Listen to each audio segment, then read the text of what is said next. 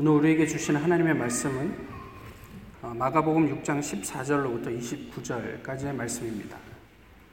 신약 성경 마가복음 6장 14절로부터 29절까지의 말씀입니다. 이제 하나님의 말씀을 공독하겠습니다. 이에 예수의 이름이 드러난지라 헤롯 왕이 듣고 이르되 이는 세례 요한이 죽은 자 가운데서 살아났도다. 그러므로 이런 능력이 그 속에서 일어나느니라 하고 어떤 이는 그가 엘리야라 하고 또 어떤 이는 그가 선지자니 옛 선지자 중에 하나와 같다 하되 헤롯은 듣고 이르되 내가 목벤 요한 그가 살아났다 하더라. 전에 헤롯이 자기가 동생 빌립의 아내 헤로디아에게 장가든 고로 이 여자를 위하여 사람을 보내어 요한을 잡아 옥에 가두었으니 이는 요한이 헤롯에게 말하되 동생의 아내를 취한 것이 옳지 않다 하였습니다. 헤로디아가 요한을 원수로 여겨 죽이고자 하였으되 하지 못한 것은 헤롯이 요한을 의롭고 거룩한 사람으로 알고 두려워하여 보호하며 또 그의 말을 들을 때에 크게 번민을 하면서도 달갑게 들음이더라. 마침 기회가 좋은 날이 왔으니 곧 헤롯이 자기 생일에 대신들과 천부장들과 갈릴리의 귀인들로 더불어 잔치할세 헤로디아의 딸이 친히 들어와 춤을 추어 헤롯과 그와 함께 앉은 자들을 기쁘게 한지라. 왕이 그 소녀에게 이르되 무엇이든지 내가 원하는 것을 내게 구하라. 내가 주리라. 하고 또 맹세하기를 무엇이든지 내가 내게 구하면 내 나라의 절반까지라도 주리라 하거늘. 그가 나가서 그 어머니에게 말하되 내가 무엇을 구하리이까? 그 어머니가 이르되 세례 요한의 머리를 구하라 하니. 그가 곧 왕에게 급히 들어가 구하여 이르되 세례 요한의 머리를 소반에 얹어 곧 내게 주시기를 주기를 원하옵나이다 하니 왕이 심히 근심하나 자기가 맹세한 것과 그 앉은 자들로 인하여 그를 거절할 수 없는지라. 왕이 곧 시위병 하나를 보내어 요한의 머리를 가져오라 명하니 그 사람이 나가 옥에서 요한을 목베어 그 머리를 소반에 얹어다가 소녀에게 주니 소녀가 이것을 그 어머니에게 주니라. 요한의 제자들이 듣고 와서 시체를 가져다가 장사하니라. 아멘.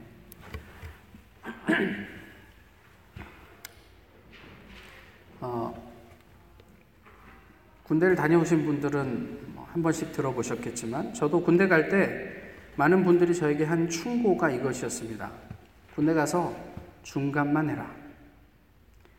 어, 너무 잘하면 자꾸 시키니까 힘들고 또 너무 못하면 못하는 대로 욕먹고 고생하니까 가서 중간만 해라. 그래야 편하다. 어떻게 생각하십니까? 직장 생활하는 자녀에게 또는 뭐 자신에게나 친구나 후배에게 어, 직장 생활하면서 중간만 해라. 이렇게 어, 이야기를 하시나요? 어, 저는 그런 이야기는 직장 생활하는 사람들에게 들어보지는 못했던 것 같아요. 뭐 어떻게 이야기를 하든지 간에 나름대로 그래도 최고가 되려고 노력하지 않습니까? 꼭 최고는 아니더라도 그래도 안 잘리고 다닐 만큼은 어, 살아야 하지 않습니까? 그리고 승진도 할 수 있을 만큼 해야 한다고 생각하지 않으십니까? 그러면 왜 우리는 군대 갈 때는 중간만 해라. 그러고 또 사회생활 할 때는 네가 할 수 있는 만큼 너의 능력을 최대한 발휘해서 인정을 받으면서 승진도 하고 어, 오래오래 회사에서 살아남아라. 어, 왜 이렇게 이중적인 기준을 가지고 어, 이야기를 하고 살려야 될까요? 여기에서 무엇이 우리가 살아가는 삶에 있어서의 진리라고 생각을 하십니까? 지난주에 저희가 1절에서 3절, 13절을 통해서 고향에서 배, 배척당하신 예수님을 만나고 또 그에 대한 이야기들을 나누었습니다. 근데 오늘 본문에 배척에 대한 이야기가 하나가 더 나오지요. 어, 아시는 분들은 다 잘 아는 내용이지만 예수님께서 이렇게 사역을 시작하면서 그때 당시에 갈릴리 지역을 통치하던 헤롯에게 고민이 생긴 거예요. 어떻게 이런 능력을 행하는 사람이 생겼나? 어, 이러면서 헤롯은 직감적으로 와 내가 죽였던 세례 요한이 살아났나 보다.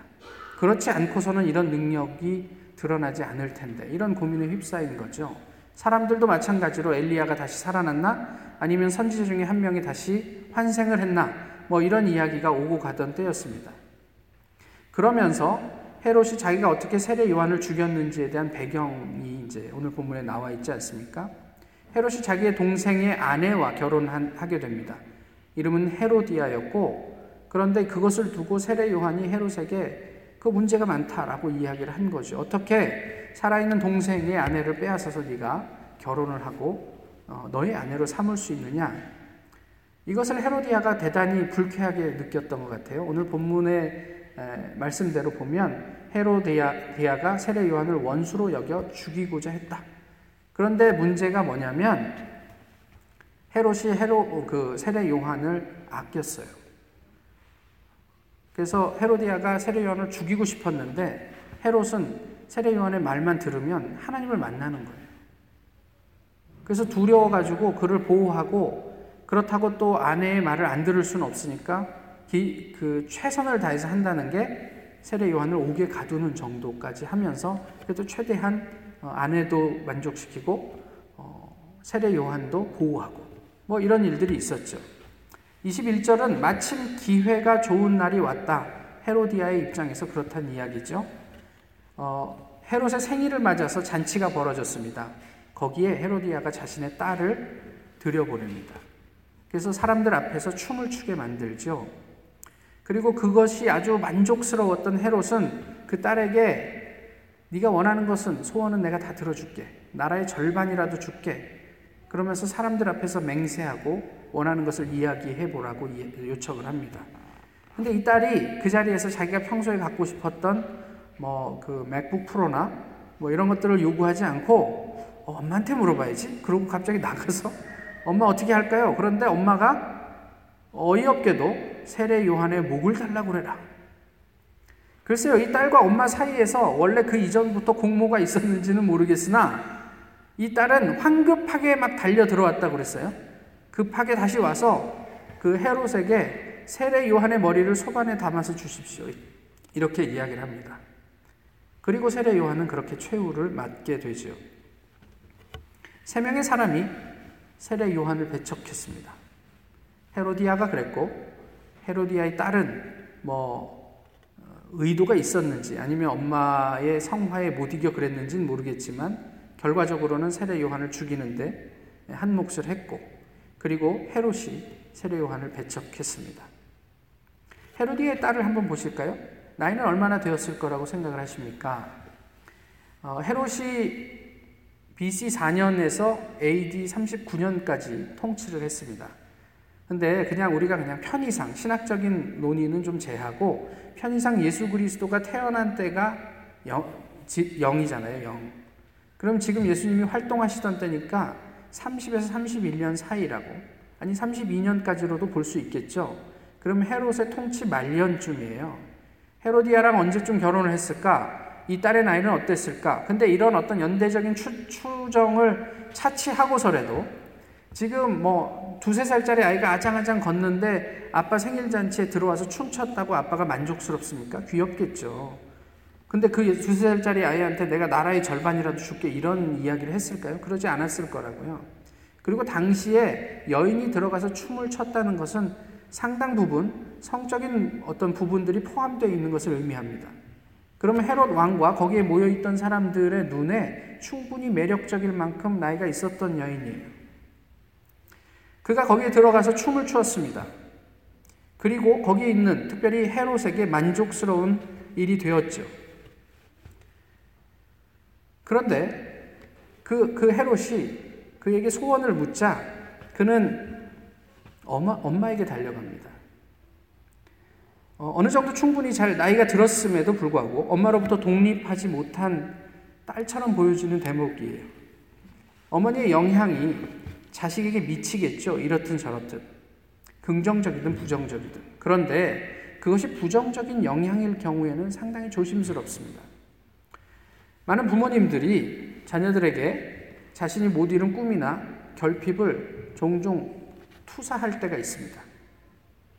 그러니까 내가 피아노를 잘 치고 싶었는데 예를 들면 제 이야기이기도 하지만 피아노를 잘 치고 싶었는데 그러지 못했잖아요. 그때 당시 시대가 그러기도 했고 그러니까 어, 내 아들을 통해서라도 피아노를 잘 쳐보리라. 그러고 어, 죄 없는 저를 학교에 들어가기도 전에 피아노 학원에 보내서 8년간을 피아노 치게 만드셨어요. 중간에 위기가 뭐 매, 매년 위기죠. 하기 싫으면 안 쳐도 돼. 근데 그 느낌을 알잖아요. 그 앞에서 그래 안 칠게 그랬다가 또 후한이 두려워서 친다고 친다고 해서 중학교 1학년까지 8년을 치고 체린이 30번을 끝내지 못하는 엄청난 이 비참한 결과를 손에 쥐고 이제 평생을 살게 되는 것 아닙니까? 뭐 그래도 저에게 이제 남, 남은 부분들이 뭐 덜어 있지만 어쨌든 그렇습니다. 관심도 없는 피아노를 쳐야 하는 자녀는 그 시간 동안 무엇을 경험하고 무엇을 배울 수, 배울 수 있었을까 싶습니다. 세례 요한의 목을 헤로디아의 딸이 요구한 것을 보면 어쩌면 어머니의 앙심이 그 딸에게 그대로 전이 된 것 같기도 합니다. 만약에 그렇지 않았다면, 아니, 나는 갖고 싶은 게 따로 있는데, 엄마 도대체 말도 안 되는 무슨 사람의 목을 달라고 그래. 지금 그럴 때가 아닙니다. 라고 이야기할 수도 있을 법 하지 않아요? 부모의 분노를 자녀에게 전가한다? 상당히 안타까운 일이죠. 잘할 만큼 다 잘한 딸이 엄마에게 달려가서 무슨 소원을 말해야 하느냐며 묻는 모습을 보면서 어, 우리는 어떤 느낌을 받습니까? 어떤 생각을 하게 됩니까? 창세기에서는 남자가 그 부모를 떠나 여자와 합하여 한 몸을 이룰 지, 지어다, 지이다, 지, 지어다. 항상 어렵습니다. 예, 하나님의 명령입니다. 그런데 이것이 하나님께서 우리에게 부모와 결별해라 이런 의미가 아니잖아요. 이젠 하나의 가정으로 독립된 공동체를 만들어 가야 함을 의미합니다. 그럼 부모님 입장에서도 자녀들이 독립할 수 있도록 떠나보내는 일이 중요합니다. 그런데 한국적인 정서와 문화에서 이게 그렇게 쉽지가 않아요. 자녀들을 독립시키는 것, 그래서 그들이 죽을 수든 밥을 해먹든 그냥 그것을 지켜봐주고 기도해주는 것, 이게 그렇게 쉬운 일이 아니더란 말이죠. 헤로디아의 딸을 보면서 저희가 하나님 앞에서 어떤 모습으로 서야 하는지에 대한 고민을 하게 됩니다. 헤로디아를 한번 보시죠. 자신의 결혼 문제, 결혼에 문제를 제기한 요한을 원수로 여겼다. 이렇게 이야기하고 있습니다. 어, 여기서 원수로 여기다라는 것은 원한을 품다라는 함축적인 의미가 있습니다. 많은 1차적인 의미는 그것을 안에 가지고 있다. 내지는 그 사안과 얽혀 있다. 또는 그것을 어겐스트하다, 대적하다 이런 의미를 가지고 있습니다. 그런 의미를 좀 알기 쉽게 풀어서 원수로 여겼다 이렇게 이제 이야기를 하는 거죠. 근데 원래 의미를 가지고 헤로디아와 관련된 얘기를 좀 다시 번역을 해보면 헤로디아가 자기 자신 안에 세례 요한을 가지고 있었다. 내지는 헤로디아가 세례 요한과 아, 내면에서 얽혀 있었다. 이런 의미예요. 그래서 헤로디아가 세례 요한에 대해서 마음속에 여러 가지 생각으로 얽혀서 그를 대적하고 있었다. 그리고 그를 죽이려고 했다. 이런 정도로 이해할 수가 있습니다. 그런데 왜 세례 요한을 죽이기까지 해야 합니까? 하는 거죠. 뭐가 부족해서? 그냥 시골에서 활동하는 야인이잖아요. 근데 뭐가 부족해서 그에게 그렇게까지 집착을 했을까 싶은 거죠. 또 다른 편, 한편으로는 헤레도, 헤, 로디아가 세례 요한을 그렇게 생각한 것이 또 뭐 그렇게 큰 문제가 됩니까? 뭐 그래도 왕의 아내인데 뭐 세례 요한 정도야 뭐그 어, 목숨 정도야 좌우할 수 있는 위치 아닙니까? 그런데 문제가 되는 것은 그것 때문에 헤로디아 자신이 가지게 된 판단력을 상실하고 있다라는 어, 문제가 있어요. 모든 것이 세례 요한의 목숨을 거두는 일에 집중되고 있는 거죠. 지금 자기에게 어떤 오퍼가 있고 자기 딸이 어떤 어떤 그 약속을 아버지로 받았는지에 대해서 판단하고 자기 딸을 위해서 뭔가 이렇게 함께 고민해 줄 만한 여력이 없어요. 뭐 때문에요? 세례 요한의 죽음 때문에. 근데 저희가 좀 심리적으로 보면 어떤 안 좋은 일들이 우리 내면에 고착되고 얽히게 되면요. 그것을 생각하면 생각할수록 이게 점점 안 좋은 방향으로 에스칼레이트 됩니다. 그 결과가 세례 요한의 죽음이 아니었을까 싶은 거예요. 이것이 헤로디아의 현재 모습이에요. 헤로디아나 그의 딸이나 살면서 쉽게 가질 수 없는 큰 기회를 스스로 상실했습니다. 세례 요한에 대한 적개심 때문이었죠. 나라의 절반도 소유할 수 있었지만 어이없게도 그들은 그들 인생에 아무런 의미도 없을 것 같은 사람의 목을 왕에게 요구했습니다. 마지막으로 헤롯을 한번 보시죠. 그는 세례 요한이 의롭고 거룩한 사람이라는 것을 잘 알고 있었습니다. 그래서 그를 통해서 하나님을 경험해요. 두렵게 여겼다. 여기에서도 말씀드렸던 포베오가 쓰였습니다. 세례 요한이 말을 하면 그 안에서 아, 하나님이 그런 두려 하나님이 그런 분이 계시구나라는 어떤 두려움에 사로잡히고 이 사람을 헤로디아로부터 어떻게 해서든지 보호해야겠다고 생각을 하고 어쨌든 보호했다라고 이야기를 하고 그, 그의 말을 들을 때 어, 이렇게 번민했다 이런 이야기들을 하고 있습니다. 그런데 결과적으로 그는 그가 경험했던 그 진리를 지키지 못했습니다. 오늘 성경을 살펴보시면 그 이유를 몇 가지로 저희가 생각을 해볼 수 있는데 먼저는 17절에 그가 헤로디아를 위해서 세례 요한을 오게 가두었다라고 얘기를 하고 있어요. 헤로디아는 끊임없이 세례 요한을 죽이라고 헤롯에게 요구했을 거예요. 근데 그 헤로디아의 말을 들어주긴 해야 되는데 죽일 수는 없잖아요. 그러니까 그를 위해서 세례 요한을 옥에 가두었다. 이제 언젠가는 죽게 될 거야. 라고 얘기하고 일단은 구금해 두었다라는 이야기죠. 그리고 또 하나는 마지막에 딸이 세례 요한의 목을 구하자 아, 이거를 들어주지 않을 이유가 없어요. 그, 그런 방법을 찾을 수가 없어요. 왜냐하면 본인이 맹세를 했기 때문이다라고 얘기를 하고 또 거기에 모여있는 사람들 때문에 그 이야기를, 그 소원을 들어줄 수밖에 없었다. 이렇게 이야기를 합니다. 결국 다 사람 때문에 자신이 진지하게 듣던 진리의 말씀을 외면한 것을 오늘 본문은 묘사하고 있어요. 스스로 한 맹세의 경우를 보면서 좀 아쉬운 게 이거예요. 아무리 내가 맹세를 했어도 그것이 진리와 배치되면 우리가 그 맹세를 철회할 수 있는 거 아니에요?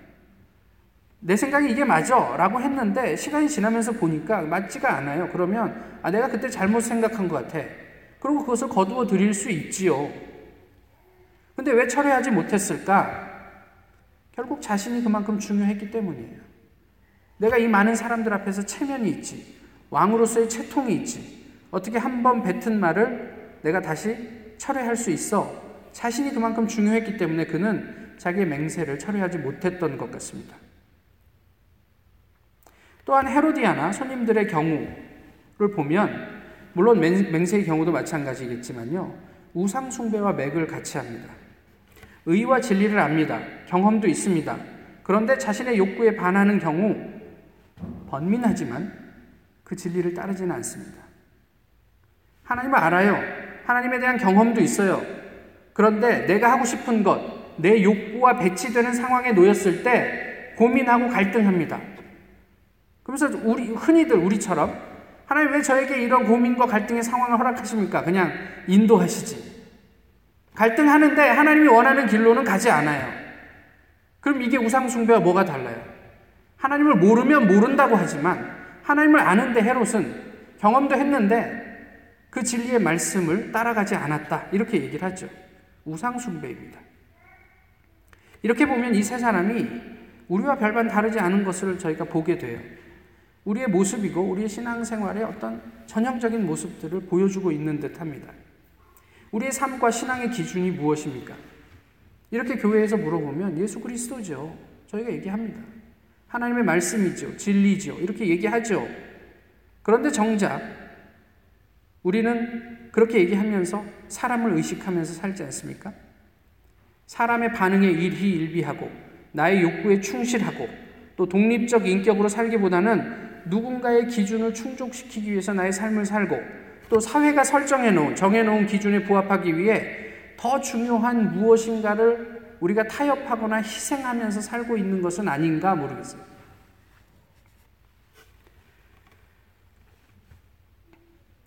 자신의 결혼을 반대하는 세례 요한에게 상처받을 수 있죠.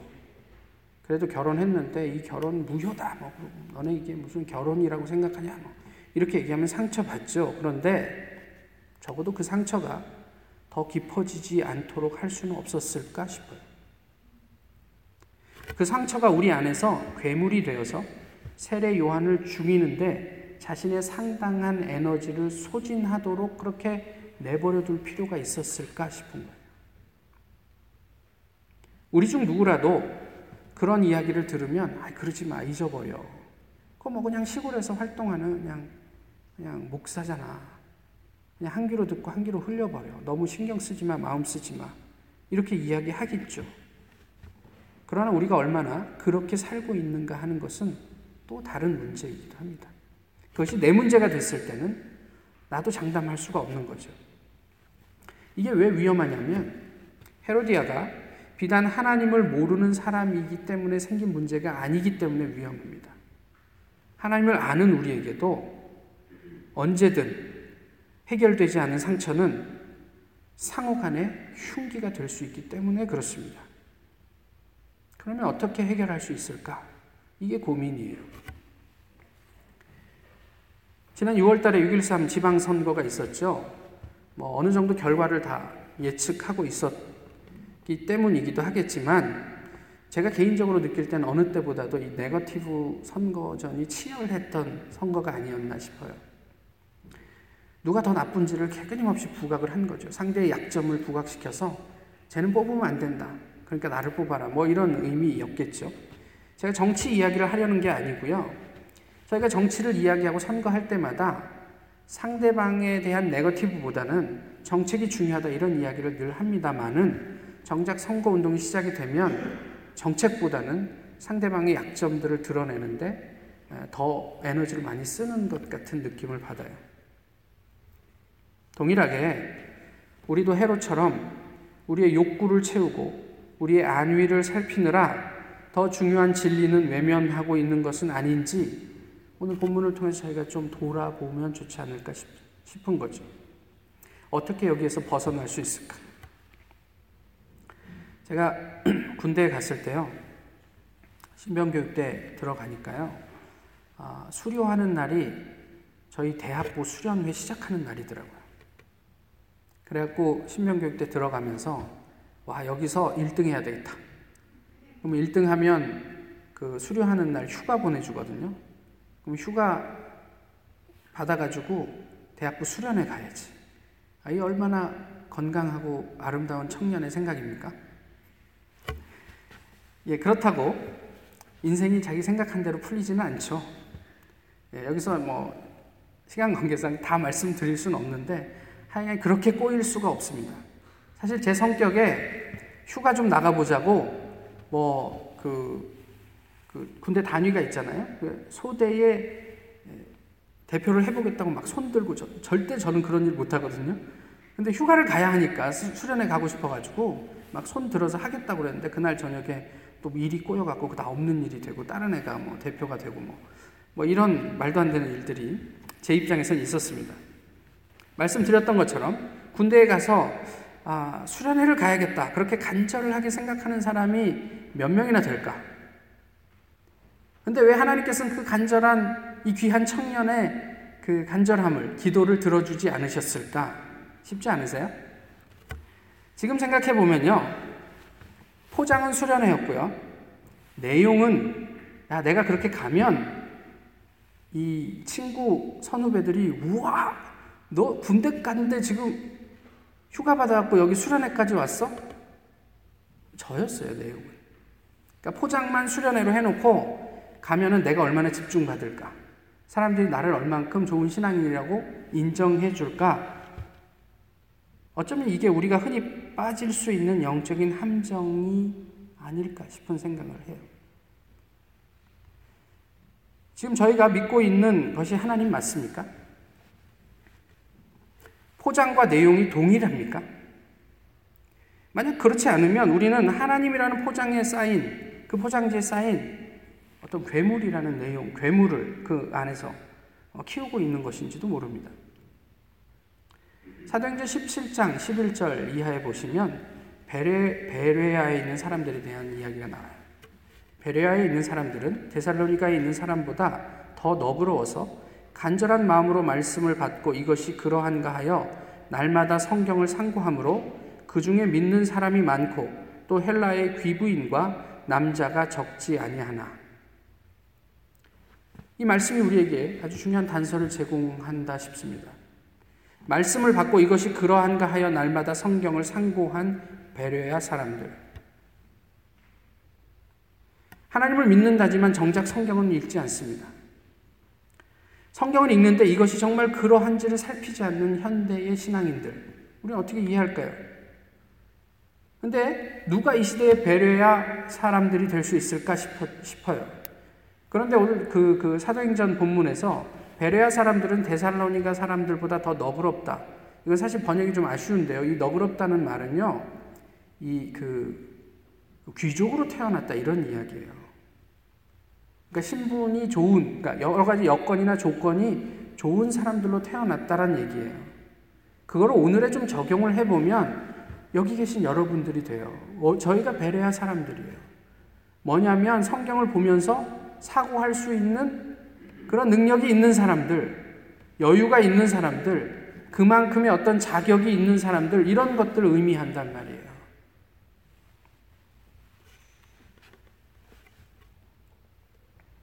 유복하게 태어나서, 잘 태어나서, 또 많이 배워서 진지하게 말씀을 받고 상고할 수 있었다라는 의미죠. 말씀을 살필 자격이 충분함에도 우리는 거기에 할애할 시간과 여유는 잘 내지 못합니다. 이제 이게 문제가 되는 거죠. 어쩌면 이것 때문에 여전히 우리는 하나님을 고백하지만 헤롯과 헤로디아와 헤로디아의 딸처럼 신앙생활을 하는 것은 아닌지 모르겠어요. 오늘 본문은 예수님의 이름이 드러난지라로 시작하고 있습니다. 세례 요한의 죽음과 예수님의 이름이 드러난 것과 무슨 관계가 있습니까마는 오늘 본문이 이야기하고 싶은 바가 거기에 다 들어있지 않은가 싶어요. 드러남은 명백해졌다. 비저블해졌다. 이런 얘기예요. 그러니까 사람들 눈에 목격되었다 얘기예요. 예수 그리스도의 이름이 사람들에게 명백하게 드러났다. 이런 의미예요. 공개적으로 드러났습니다. 말씀을 상고함으로 또 그 말씀 안에 기도함으로 우리에게 예수 그리스도의 이름이 공개적으로 드러나게 하십시오. 그러면 하나님께서 우리로 하여금 우리의 상처와 억압과 소박, 속박에서 벗어나 하나님의 나라, 그 자유를 살게 하실 것입니다. 어디 다른 데서 우리가 노력하는 것으로 이루어지는 게 아니라, 아, 나는 헤롯이 되지 말아야지. 헤로디아처럼 살지 말아야지로 되는 것이 아니라, 우리가 그저 하나님의 말씀을 깊이 상고함으로 그리스도의 이름이 우리에게 유력하게 드러나게 만들어지면 하나님께서는 우리를 그렇게 자유로움의 자리로 인도해 주실 것이다라는 의미인 거죠. 그저 그냥 중간만 하는 크리스찬 말고요. 그냥 에버리지 크리스찬 말고 정말 하나님 보시기에 와 너의 삶을 통해서 예수 그리스도의 이름이 드러났구나. 그런 크리스찬이 될 수 있기를 소망합니다.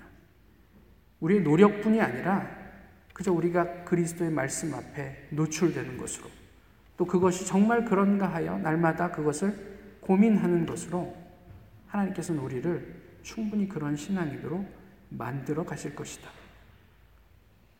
헤롯을 벗어나고 헤로디아를 극복하고 그 딸로부터 벗어나서 온전히 하나님 원하시는 그 자리에 이르게 만드실 분이다.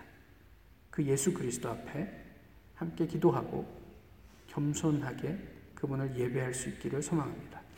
기도하겠습니다. 귀하신 주님, 오늘도 저희 이렇게 주님 앞에서 예배하게 하심을 감사드리고 특별히 말씀을 통해 저희 각자에게 하나님의 뜻을 드러내심을 감사합니다. 저희 삶을 돌아보고 고민하게 하시고 주님과 더불어 동행함이 무엇인지를 저희가 밝히 깨달아 알 수 있도록 주께서 인도해 주시옵소서. 모쪼록 저희의 평생을 통해 그리스도의 이름이 명백하게 유력하게 드러나게 되기를 소망합니다. 예수 그리스도의 이름으로 기도하옵나이다. 아멘.